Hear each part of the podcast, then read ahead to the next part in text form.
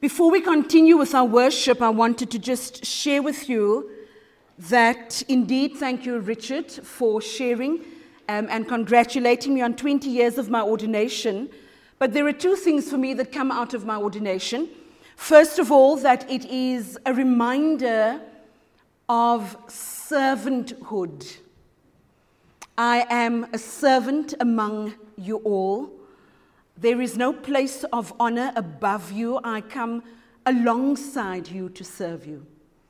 The second is, of course, in the words of my colleague and great friend, the Dr. Peter Langeman of the Presbyterian Church, who says, All of us who stand in ministry are just reminded we have more feet to wash than anyone else. So, 20 years of ordination, work, and witness and ministry is exactly that for me.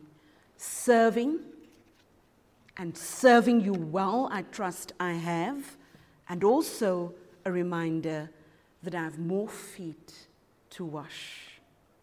But I'm very thankful to God for His hand upon my life and for bringing me thus far. So, indeed, I want to use the word this morning, Ebenezer.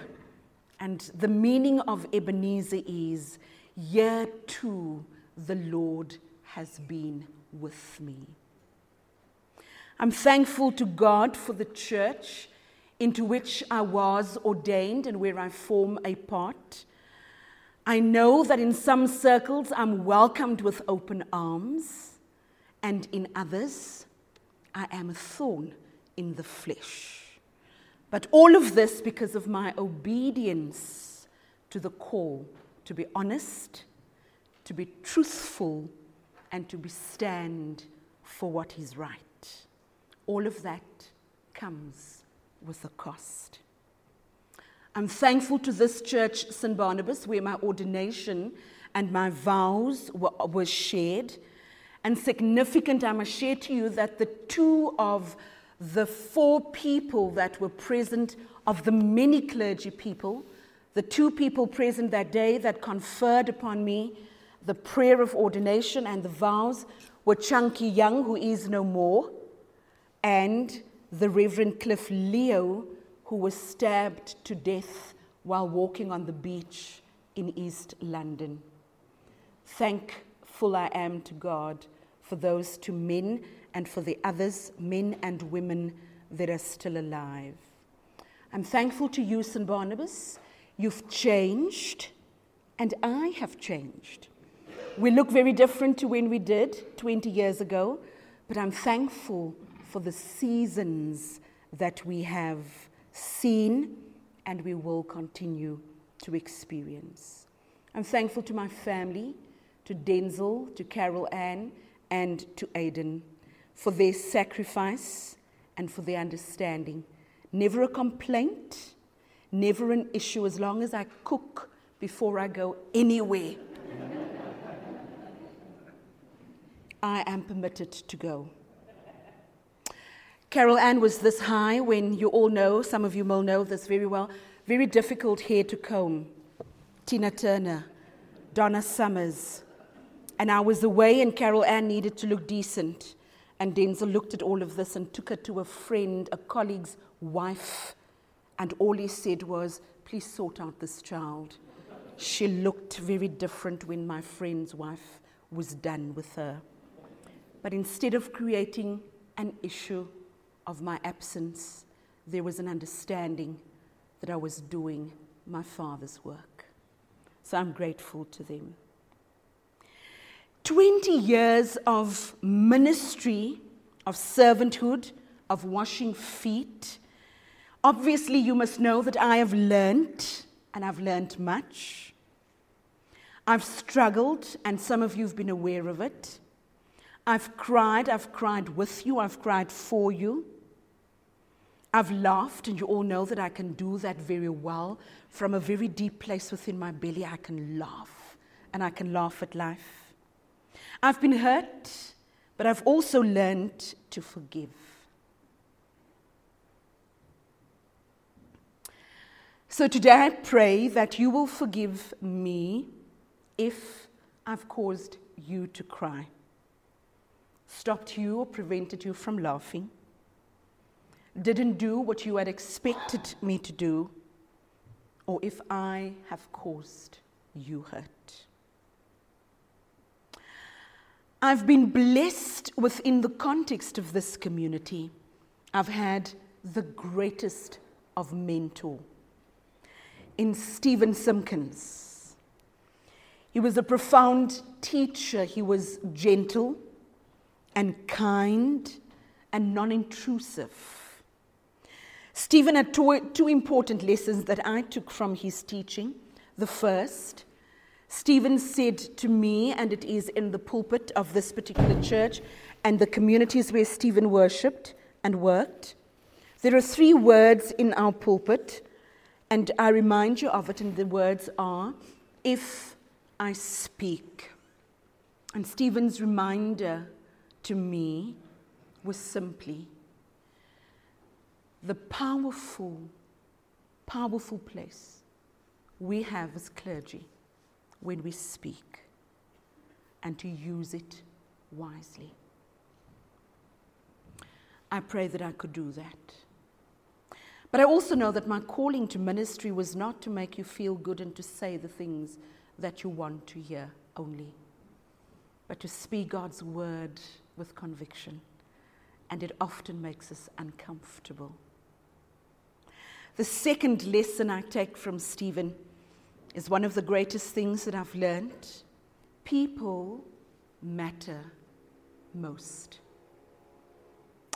So, you all know, and this is my Last public confession I hate meetings.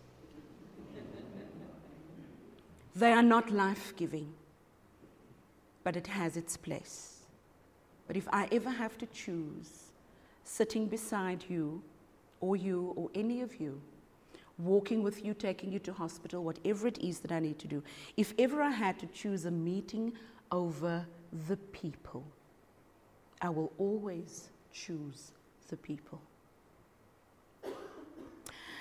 You've invited me into your spaces, very intimate spaces, things that I've carried here and things that I still carry here, a lot more that I carry very deep within my core. My suitcase of 20 years is quite heavy, but thank God for wheels. I can now pull it and not carry it any longer. Your invitation to walk alongside you and your families, I've never taken lightly. Whether it's the joys where we could dance and laugh, or whether it was the struggles where we cried and prayed, or even the times where I, like you, had to sit in silence and wait on the Spirit I've never been uncomfortable with silence because I'm always the first to confess I do not hold all the answers to your questions. I thank you for your patience and your understanding. I've spent many, many hours at bedsides, on couches, under trees, in cars, on phones have you ever had a phone call from somebody crying where you put the phone down and you decide, okay, I'll start cooking? And you're finished and the person is still on the phone and they have, haven't said a word. I've done a few of those in my life. But in the end, when the tears are no more and the person says, Thank you for listening, I would have pleased God just in that moment. So, a couple of my colleagues my age have celebrated 20 years this year. I've been partying hard because they've had parties. I won't have a party. Instead, I'll share it with you today. And so, the question one of my colleagues asked last week Will we do it again? I had to think about it because I've seen the ugly face of the church. Not this church, I'm talking the church as a denomination. But as I come to you today, my answer is a very clear, concise, emphatic, if at St. Barnabas. My answer is yes. And if I had to give the reasons why, it is because of all of you. I've been gifted in the 20 years in tangible ways. On the 19th of January, some of you may be aware that I celebrate 20 years being in this church. I had a total office revamp. Some of you must come and visit me. It's called the upper room because you climb six stairs. it's called the upper room. Uh, it has a lovely, lovely setting. And Arnold spent a week painting moving things, and he said to me, I don't want to be paid for any of this. I do it with love. Richard, behind the scenes, have maneuvered. So I walk into church on the 19th, and I have no office. I can't find a paper, a pen, nor my books. And all I had to say to myself, it's okay, just breathe. I've been gifted in gifts that money cannot buy. I can never repay you for any of that. My ministry has been one that is non intrusive, but I also know that I will never be bullied. I'll never play dead and roll over. I will stand for the truth. So I pray that after 20 years that I have been a gift to you. Attentive, responsive, and gentle in my response. Thank you for the service of the 19th. Thank you for the organizing thereof.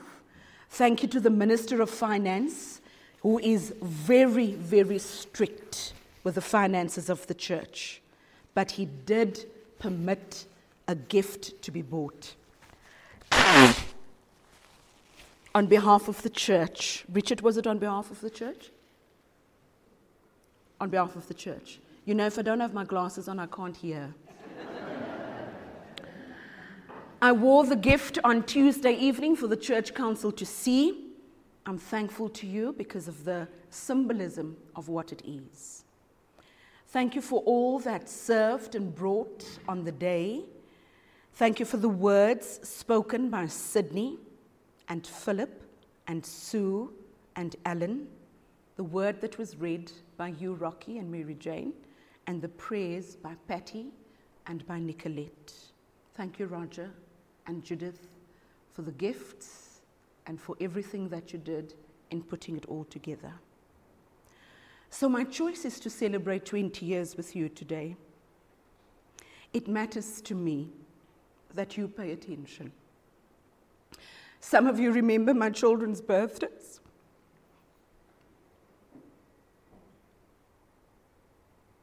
Some of you pray for us.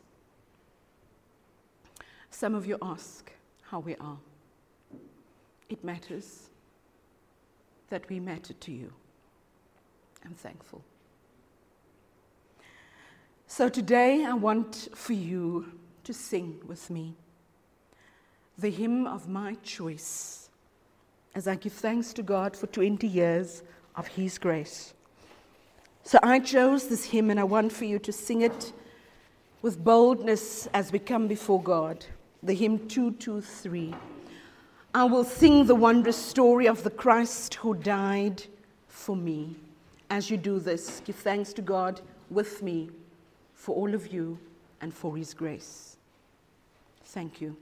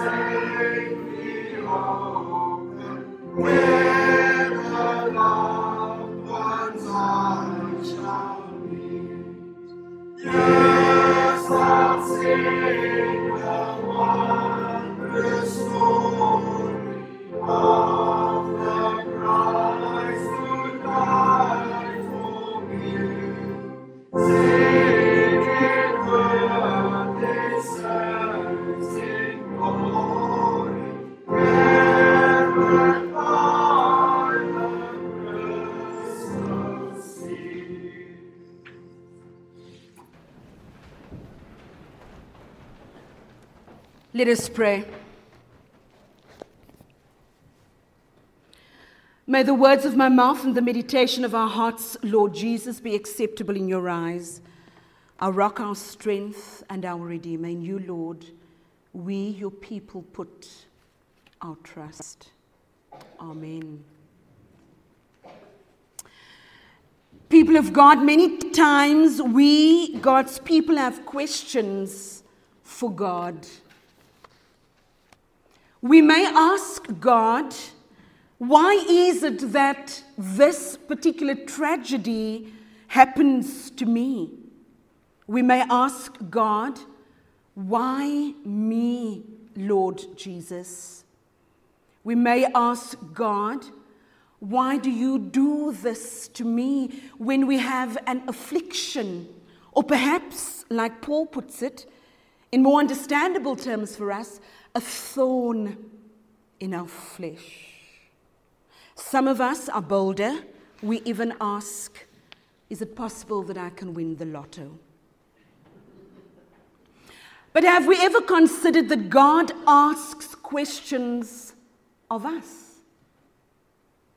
Occasionally, God will ask a question of you and of me. Today, I want to begin with a series of those questions as we find them in Scripture.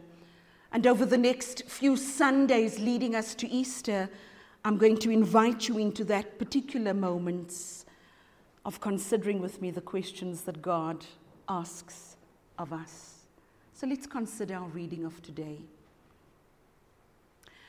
Moses was given a huge task a task that was much bigger than he could accomplish on his own.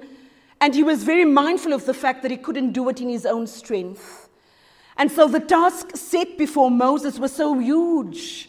You would have noticed in the reading of this morning that Moses felt intimidated and Moses felt overwhelmed. We also know from encounters that Moses, the Hebrew Egyptian of Pharaoh's court, was not always as brave as he made himself out to be. But here, friends, Exodus 4, God asked Moses a question.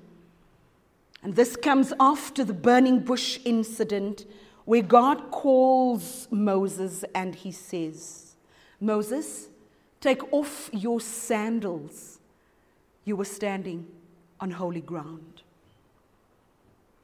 Further to that, God then says to him, I want you, Moses, to go back to Egypt, to Pharaoh's court, and tell them this they need to let my people go. So Moses starts making excuses to God. Not me. I'm old. I don't have the same eloquence as the others. I cannot speak. He goes on and he says, What if they don't accept me and, and, and say, How can it be that you come in the name of the Lord Jesus? God responds and asks Moses a question What is that in your hand? Upon which Moses then says, But you know, God, this is a staff. And I want for you and I, as we've come along four weeks into the new year of me preaching and journeying with you, if you had considered that you've been called to do something specific by God within the context of St. Barnabas, the wider church for that matter, and let's be honest, as you reflect upon that, if God has called you to something specific, did you make an excuse of some sort? Or did you consider and go and do it? When God calls people of God, He answers your excuses. He did with Moses, and so it is with us. What is in your hand? What have I gifted you with already? What is available that is underdeveloped, underutilized? Perhaps you are fearful of using it. What is in your hand? One of the things that the three people closest to me dislike most about me is the fact that I remember things. Anything you dislike about me? And so I like personal conversations like the one I had on, on Tuesday evening with the potential new members coming into membership, because I was listening with attentive ears to the nuances of where the gifts are so that we can welcome them into coming alongside us in the mission of God. Consider what is in your hand. Understanding that we don't need to be our best, we don't need to be the smartest, we don't need to be the handsomest or the richest or whatever. But what God is calling you to is, is, is a place of partnership, a place of trust, a place of faithfulness I've gifted you with a gift, and I'm asking you to unpack that gift and to make it available for the kingdom of God. Jesus met a man, and Jesus said to him, Go and grow my church. The man said, I'll do that, but first I need a building. Then I need surround sound system. Then I need a digital screen. And I know many of you have this request. How about a band, Reverend Heidi? You know, a band? A real band with drums and the works, Reverend Heidi? Come and be the band.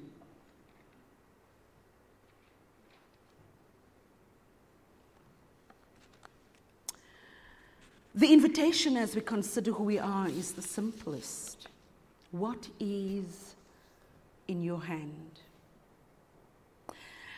And, friends, as Jesus invites us to consider what is in our hand, you need to recognize the task is not about you, the task is about God. Because the mission belongs to God. And you and I are simply the instruments in God's hands. I wonder if you will remember the story where Jesus' disciples were worried about the thousands of people that were going hungry and pleaded with him to feed them. Instead of responding to their need They, they pleaded with Jesus to send the crowds away and let them go and find their own food. Because it would have taken them half a year's wages to give them each a piece of bread, and the disciples thought that this would be too much. But Jesus instead wanted to feed the crowd. And he asked the disciples a very similar question to that of Moses You give them something to eat. The challenge, therefore, was whatever is available in your hand, trust me with the rest. I will do the rest. I do not know what time you are finding yourself in within yourself and in your spiritual walk. I don't know what your practical circumstances are. I don't know if there is anything in your future that is intimidating you or whether you are overwhelmed by a challenge, one or the other. You may be worried about something, and it is quite possible that God is asking you the same question as He asked His servant Moses What is in your hand? The question brought about two things. Firstly, both Moses and the disciples had to do something immediately. And secondly, it led them to do what God was going to do. God is the one that is mighty, the one that is able to do far more than we can ever ask. The question God gently asks of you and me this day what is in your hand? And I now realize over the 20 years how often I've come to a place where I've actually considered this question time after time. What do I bring that's new, that's different? Because familiarity ruins everything. The message is simply this do what you are able to do with what you have. In other words, step forward in faith and trust God with the rest. I look forward to what God has in store for us. Trevor Hudson talks about the fact that you cannot, you cannot hold somebody with, with clenched fists. You cannot embrace somebody, you can't give something with a clenched fist. So the embrace of, of giving that flows from your heart has to be with an open hand. So just imagine God. What is in your hand? I stand in the presence of a mighty God that is able to use us as we move forward. And may you and I be blown away by what God will do in our lives. I invite you to pray for Clyde and for Mary Jane and for all of the preachers of the Lenten Wednesday evening services. Starting this Wednesday, I trust I will see you. That they who have what they have in their hands did not say no, but they said yes to being used in God's vineyard to serve Him. I pray that you, like me, will go into this week and take action with what we already have within our hands to serve a generous and an amazing God, because it is in Him that we put our trust. Amen.